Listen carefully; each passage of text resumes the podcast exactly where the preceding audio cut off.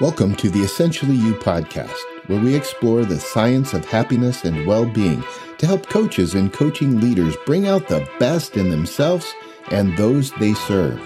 If you're looking for new approaches to serve your clients or looking to create a culture of positivity and well being in your organization, join me, Mark Mathia, on a journey of discovery and inspiration.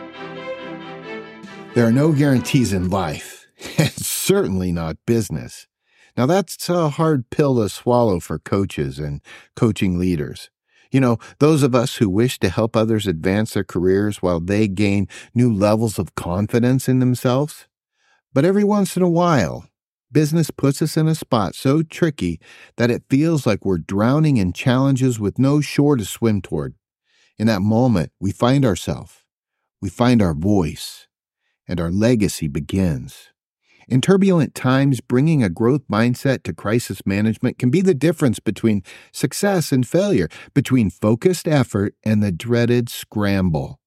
By the way, the scramble is when our amygdala becomes hijacked and we begin to dwell only on the challenges. It's the feeling of swimming at sea with no shore in sight. A growth mindset is a powerful concept that believes something different. It believes that intelligence and abilities are not fixed traits but something that can be improved on through dedication and hard work. And I learned a lot about this mindset. It was introduced to me by Carol Dweck, a renowned psychologist and professor at Stanford University who spent over 30 years researching the concept of mindset. Her groundbreaking work on growth mindset has transformed how we think about intelligence, abilities, and achievement. Dweck's research has shown that individuals who believe in the power of growth and effort outperform those who believe in fixed traits such as talent or intelligence. You know, you're born with it or you, you're not. Her work has inspired educators, coaches like us, and leaders to adopt growth mindset principles and create supportive environments that foster learning, development, and innovation. And bringing a growth mindset to crisis management allows us to see the challenges not as insurmountable obstacles, but as opportunities to do things like learn, grow, and improve. It helps us to focus on solutions rather than the problems and to remain optimistic in the face of heavy adversity. Now, what's the best possible outcome? One of my favorite things to ask. And when approaching crisis with a growth mindset, we can inspire and motivate our team to work towards a common goal. We can encourage them to see failure as necessary steps towards success rather than something to be feared or avoided. As coaching, as coaches and coaching leaders, we must consider that we need to lead by example. You know, we need to actively demonstrate these growth mindset principles kind of in action. We can work towards developing our skills and abilities continuously, learning and improving, and, well, showcasing this process to our team. But I know what you're going to ask. You're like, Mark, but how? well, that's a great question. Let me give you a few ideas. One, embrace challenges. You know, we can transition from a fixed mindset to a growth mindset by embracing challenges and viewing them as opportunities for growth and development. By recognizing that challenges are necessary for growth and learning, a leader can begin to shift perspective. Here's a pro tip. Remember, through crisis, you need to continue to serve the vision and mission of the business. We can't let the crisis take our eye off the ball. Number two, learn from mistakes. Learning from mistakes can help us develop a growth mindset. It's probably the fastest way there. By recognizing that mistakes are opportunities for learning and improvement, we can develop resilience and perseverance.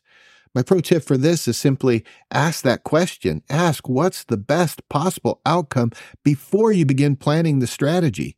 Just to survive. Instead of working to survive, work for something greater.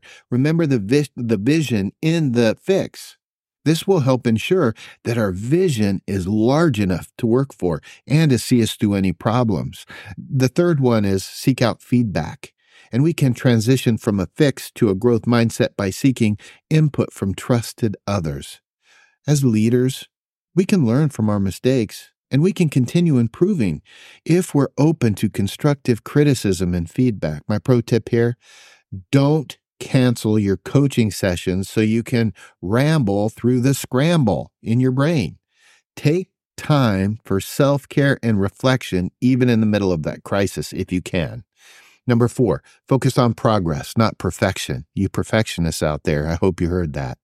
As coaching leaders, we can develop a growth mindset by focusing on progress rather than perfection. It's why we chunk things up into manageable stages and steps, because recognizing that growth is a continuous process allows us to celebrate small victories and view setbacks as opportunities to learn and improve. So here's the deal. My pro tip for this is identify people's strengths in the moment and bring attention to them. You're going to see all kinds of things during a crisis, but recognize those who are doing something right and remind them that they're doing something right. Okay.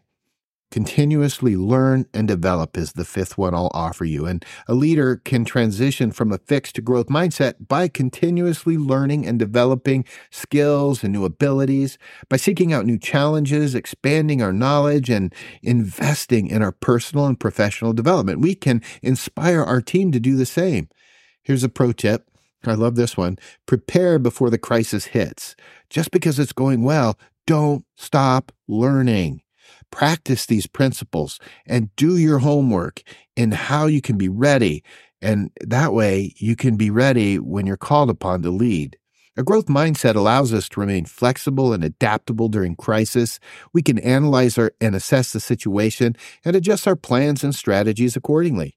We can also encourage our team to take appropriate risks, experiment when necessary, and learn from the mistakes along the way in a safe and supportive way.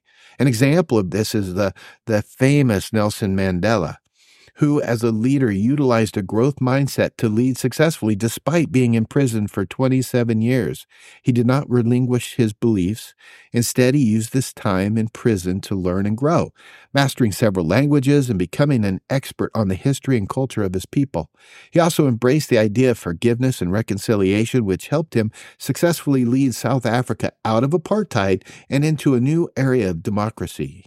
Mandela's growth mindset allowed him to overcome adversity, learn from his experiences, and ultimately achieve his goals. Now, the benefits of growth mindset in crisis management are crystal clear. It fosters resilience, innovation, and a sense of empowerment amongst the team. It allows us to transform challenging situations into opportunities for growth and development for ourselves and the team. As coaches and coaching leaders, Bringing a growth mindset to crisis management is important. Pulling out of or avoiding the scramble and staying clear, aligned, and focused on the mission will help minimize the needless worry and fear that tends to take over our minds. And by the way, worry and fear aren't bad things. We just need the right amount at the right time to call us to action, and then we need to have full control over our faculty. However, a strong mental state enables us to remain positive and motivated in the face of adversity. It fosters teamwork and flexibility and ultimately leads to better outcome for those we serve. Now, let's get after it as our work awaits. And I hope you know this by now, my friends. I hope you know. I'm cheering for you. And now it's your turn to get out there and thrive in life. If you've liked what you've learned, would you consider subscribing to this podcast and leaving a review? I'd really appreciate it. And if you have anything you would like addressed, you can reach out to me, Mark Mathia, at mark at markmathia.com. And until next week, I'm cheering for you.